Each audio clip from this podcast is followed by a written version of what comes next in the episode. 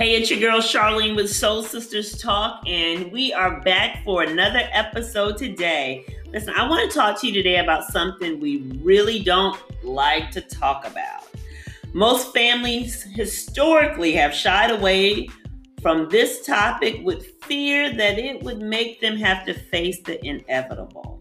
But one day, we all must face this the departing from this life and the transition to our next.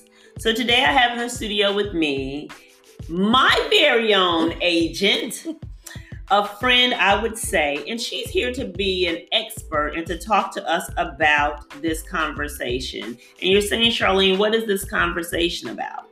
And it is that we're going to talk today about the importance of planning for the unforeseen, life insurance, and its benefits. I'd like to welcome to the show Miss Crystal Frey Davis. Good afternoon, Charlene. Thank you for having me too. Absolutely. I'm really grateful to be here. Thank you for taking time out of your busy schedule. Um, Crystal is a busy and well accomplished lady, and I am just privileged and honored that she would take the time to be with me today. Miss Crystal is an independent contractor agent and CEO of her own insurance company, Crystal Frey State Farm Insurance in Wilmington, North Carolina. So thanks for traveling down to Raleigh to be with us. She is a native of Raleigh, North Carolina, and she was recruited um, to State Farm over 30 years ago in Michigan. Her um, career includes a position in claims, agency field, leadership, and agencies spanning three states and six cities before ever landing into Wilmington. So you have been busy. I have been you? busy, yes. She is a graduate from East Carolina University with a bachelor's degree in English writing. I told her earlier, do not read anything I wrote because she's probably critiquing it all. she also has earned her master's of business management and leadership from Montreat College. She is a 36 year member of the AKA sorority. She serves on various boards. She is married to Ernest Davis, and together they have four beautiful children and four grandkids. Mm-hmm. You are busy. I am. Never a dull moment, um, Charlene. But what I'm here today to talk about is something that is a part of my passion.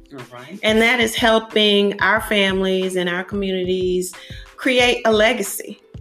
Um, I think that we are missing out on some simple opportunities to change the lives of our families wow.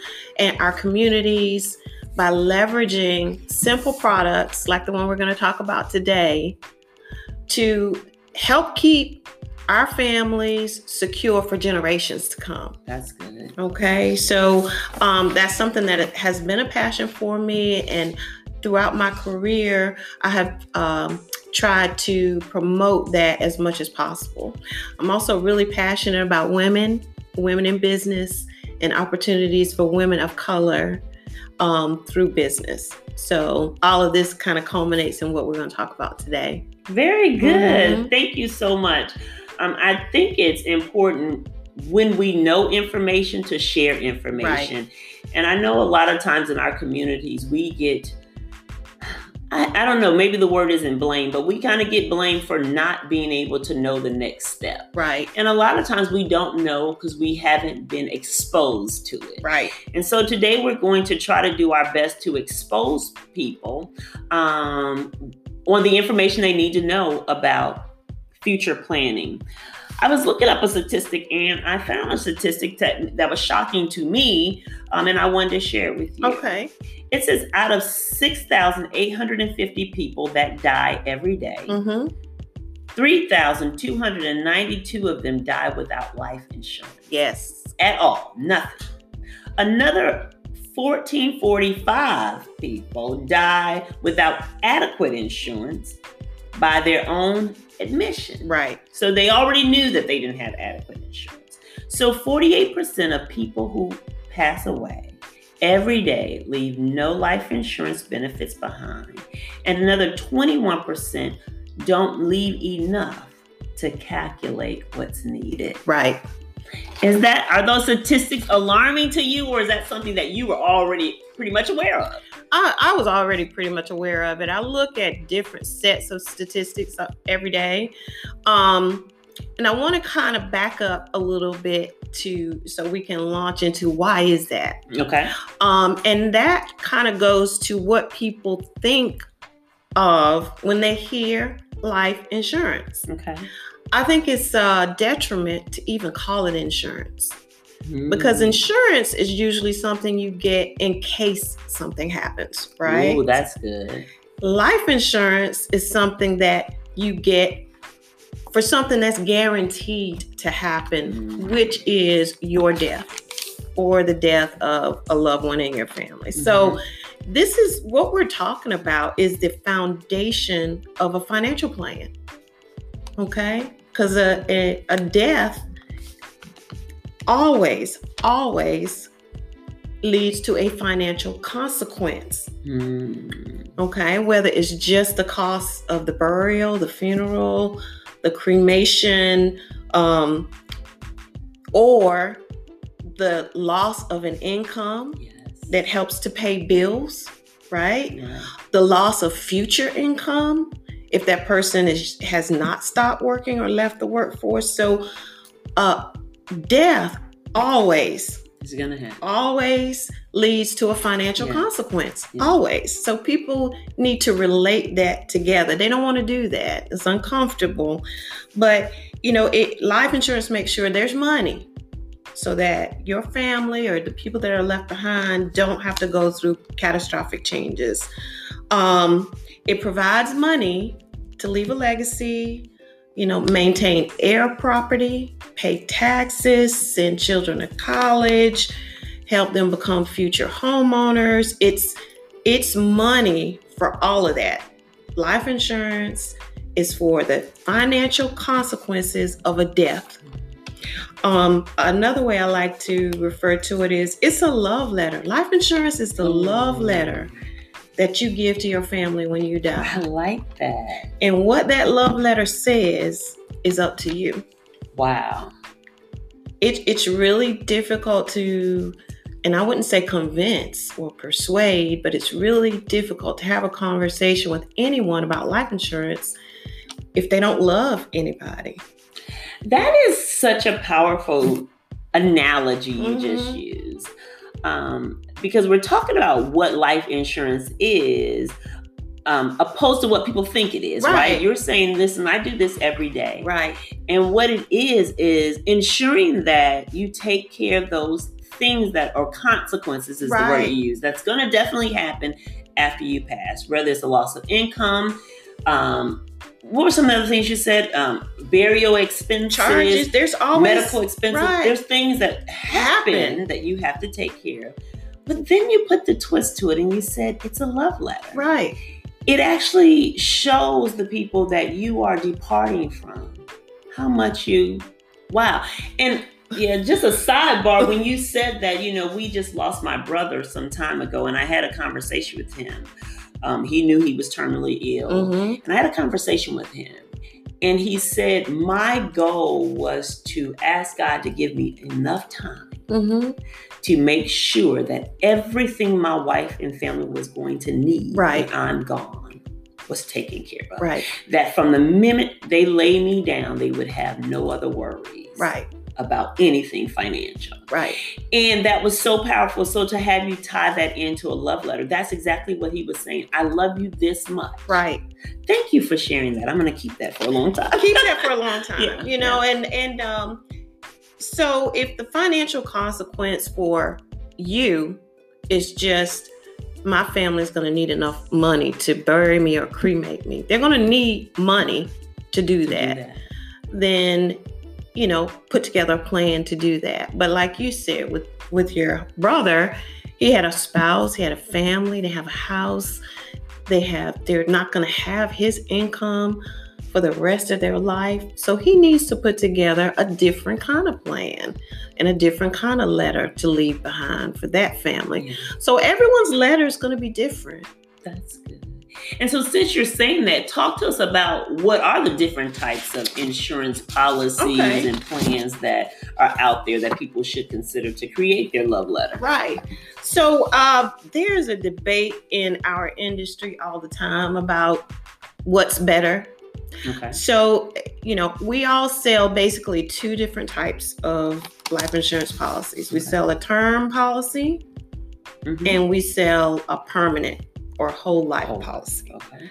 So, a term policy is usually really less expensive. Okay. Mm-hmm. So, you mm-hmm. can buy more of a death benefit for less money with a term policy. Okay.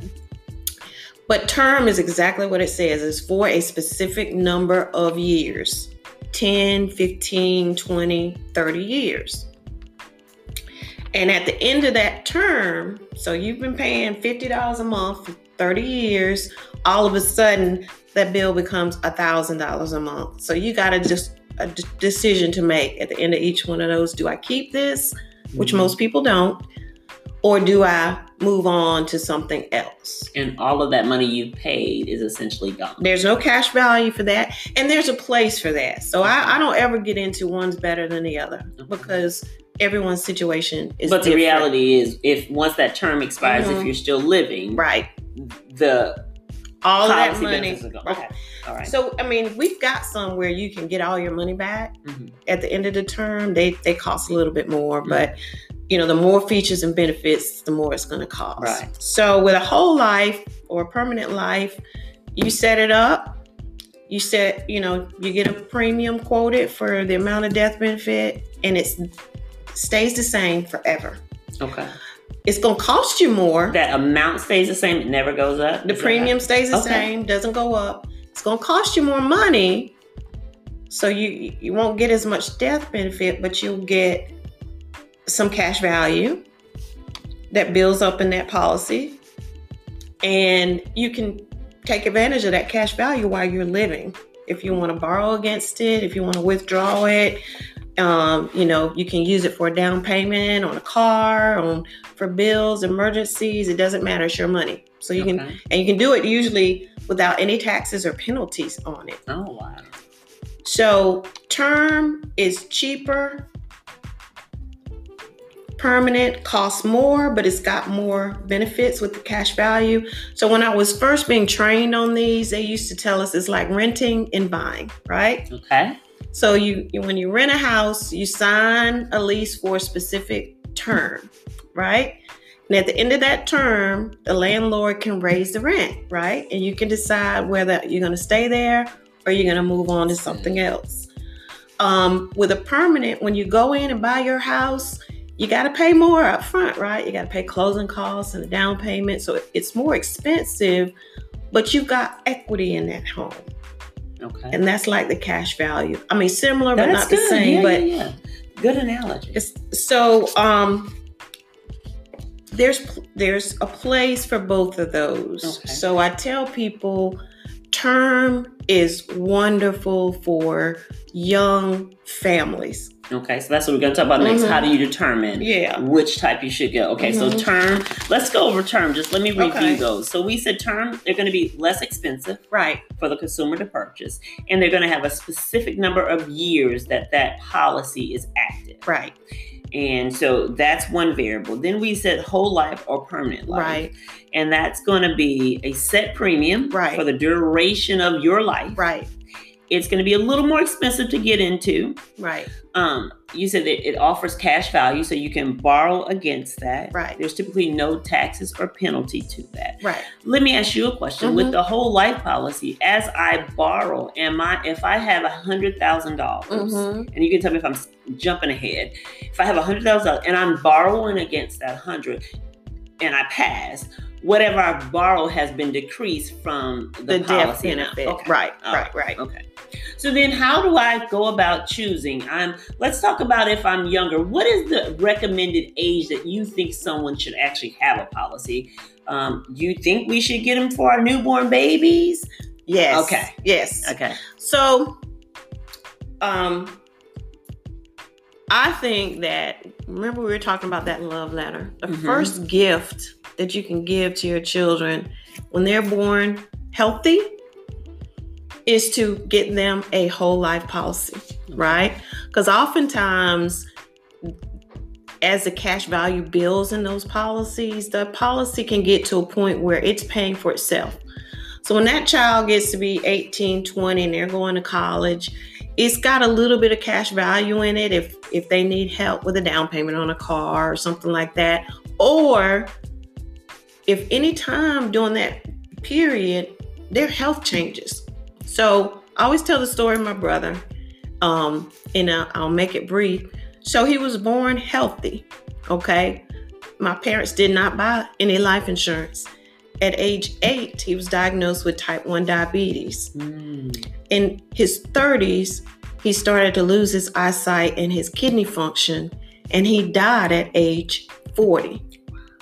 So, but on the day that he was diagnosed with that type 1 diabetes, where he was injecting insulin, and this was a long time ago, he became uninsurable. Yeah.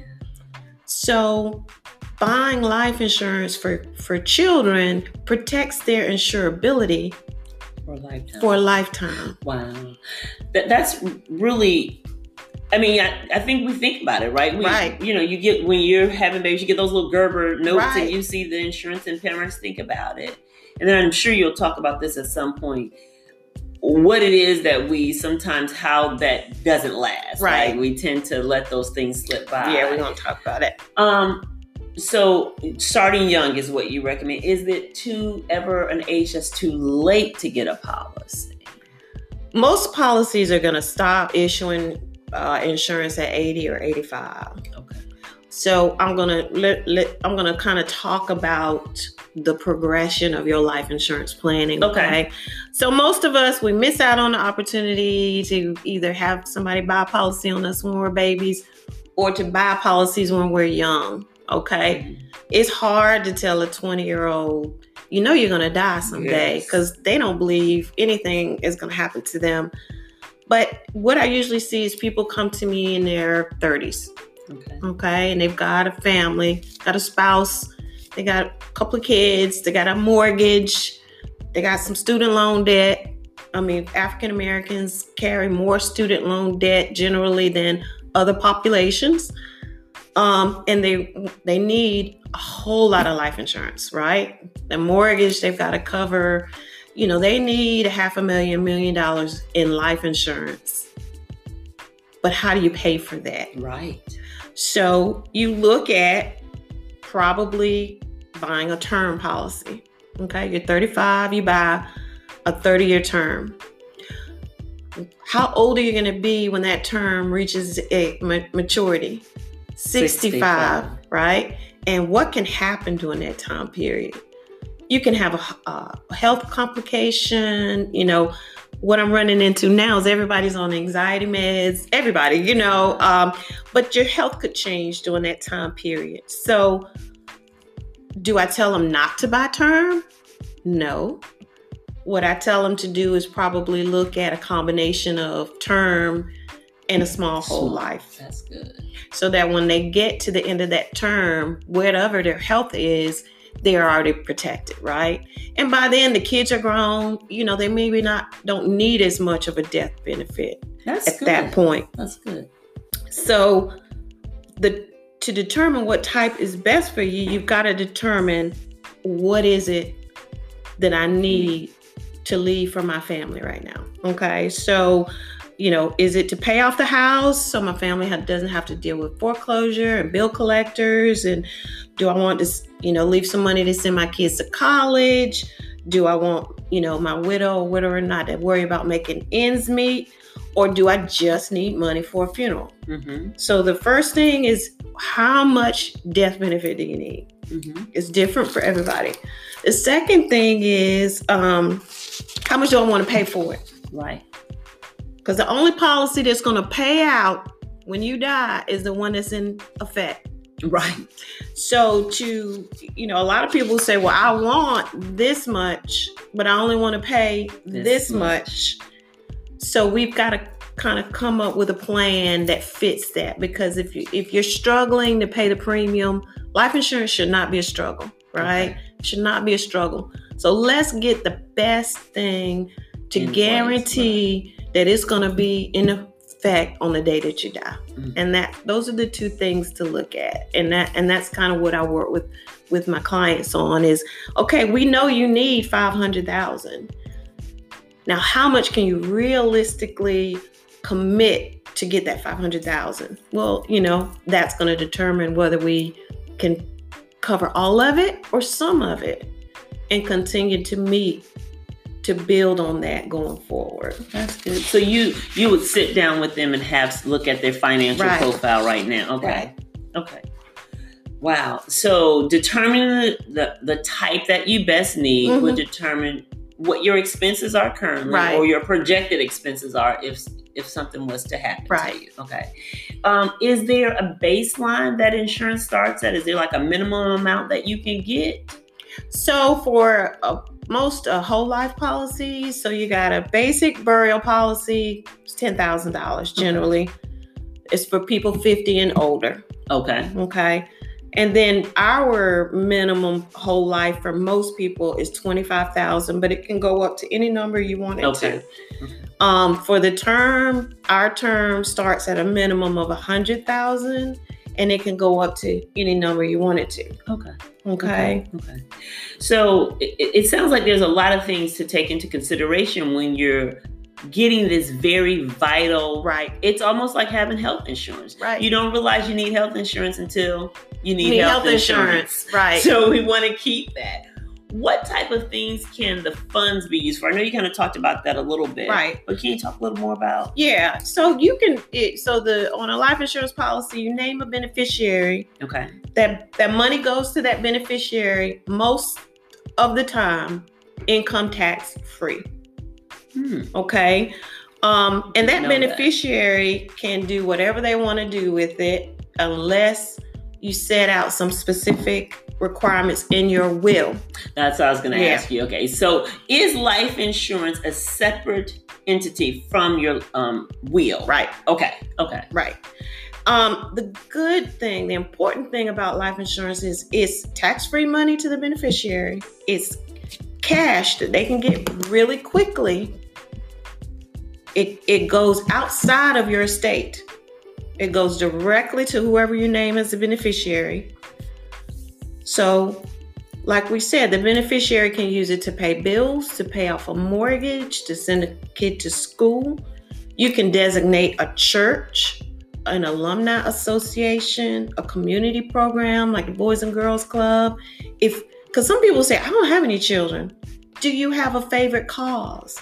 Do you have a church? Do you have your, uh, you know, HBCU that you want to leave this money to? You can do that. We need to do that. We need to because our HBCU giving is yes. is is not where it should be. You can that way you can create a different kind of legacy, right? Right. So my daughter went to Campbell Law School and they were working with their alumni to take out a ten thousand dollar whole life policy and name the law school as the beneficiary. Oh wow.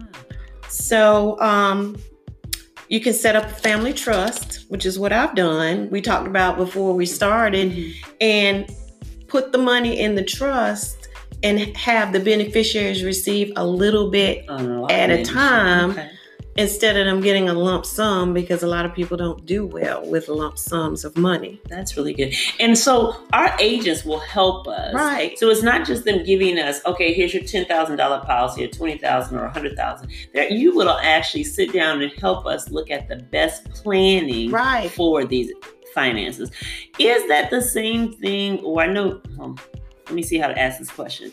When you're talking about this planning of those particular finances, our insurance, is that the same what we're doing when we're doing our will and living will stuff? Do you do that kind of stuff as well? I don't. I'm okay. not a lawyer. Okay. Um, However, I do have a wonderful resource, and I brought it to you, and, and your people can't see, but it's called Estate Plan. Okay. Your personalized checklist. Okay. And it's a conversation that we can have that you can then take to your To your- attorney Okay. to put together your will. So you can get the footsteps and started Right, for us. right, okay. right. And that's really good because again, I think we talked about earlier. Sometimes we we we have one component of it, but we don't know what to do with the next, Next. step. right. You know, people may can invest. I got a letter from my um um investment company. They said, Would you like to move some money? It's a time you got an open window period. I'm Right. thinking, I don't know, do I really want to move? So without having my um agent to Right. call, I wouldn't know what to do. Right. So it's good to know that you're there, not just to sell the policy, but to guide us through to the next step to make us Right. successful.